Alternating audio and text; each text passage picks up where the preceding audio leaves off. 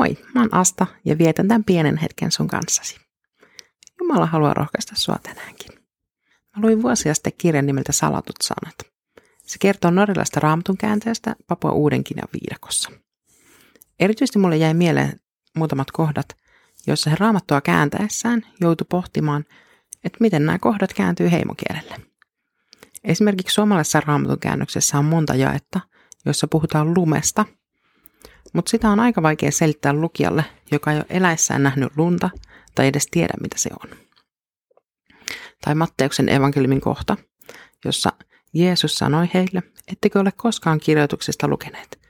Kivi, jonka rakentajat hylkäsivät, on nyt kulmakivi. Herralta se on tullut ja se on ihmeellinen meidän silmissämme. Nämä paikalliset rakennustyöt, kun aloitetaan aina kaivamalla pienimmätkin kivenmurikat maasta ja viemällä ne kauas rakennuspaikalta. Molempiin kohtiin löytyi kuitenkin käännösratkaisu, joiden avulla tämän kohdan sanoma avautuu lukijalle.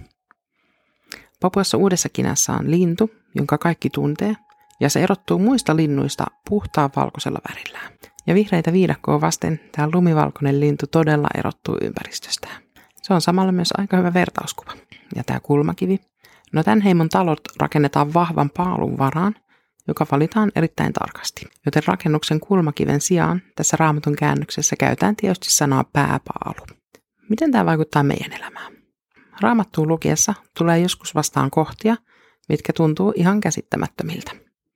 Silloin yksi hyvä tapa on tutkia eri Raamatun käännöksiä. Että miten tämä kohta on käännetty esimerkiksi muissa suomenkielisissä käännöksissä. Tai jos vieraat kielet taipuu, että miten tämä sama kohta on käännetty eri kielille. Mä haluan kehottaa sua lukea Raamattua. Että jos tulee vaikea kohta, hyppää yli ja jatka lukemista. Tai pysähdy tai palaa myöhemmin tähän samaan kohtaan. Et tutki sitä, missä kontekstissa tämä jae on, mihin kokonaisuuteen tämä luku tai kirja liittyy. Kuuntele, että mitä muut on tästä kohdasta oppinut ja miten sitä tulkinnut.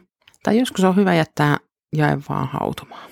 Niin, ja tietysti on aina hyvä pyytää, että Pyhä Henki avaisi Raamattua, kun sitä alkaa lukea. Rukoillaan. Kiitos rikkaassa Raamatun käännöstyöstä, jota parhaillaankin tehdään eri puolilla maailmaa. Anna Raamatun kääntäjille viisautta löytää oikeat sanat, joilla sun hyvä evankeliumi avautuisi yhä uusille kansoille. Anna myös meille viisautta, kun me luetaan Raamattua, että meidän sielu tulisi siitä yltäkylläisesti ravituksi. Aamen. Siunattua päivää sulle.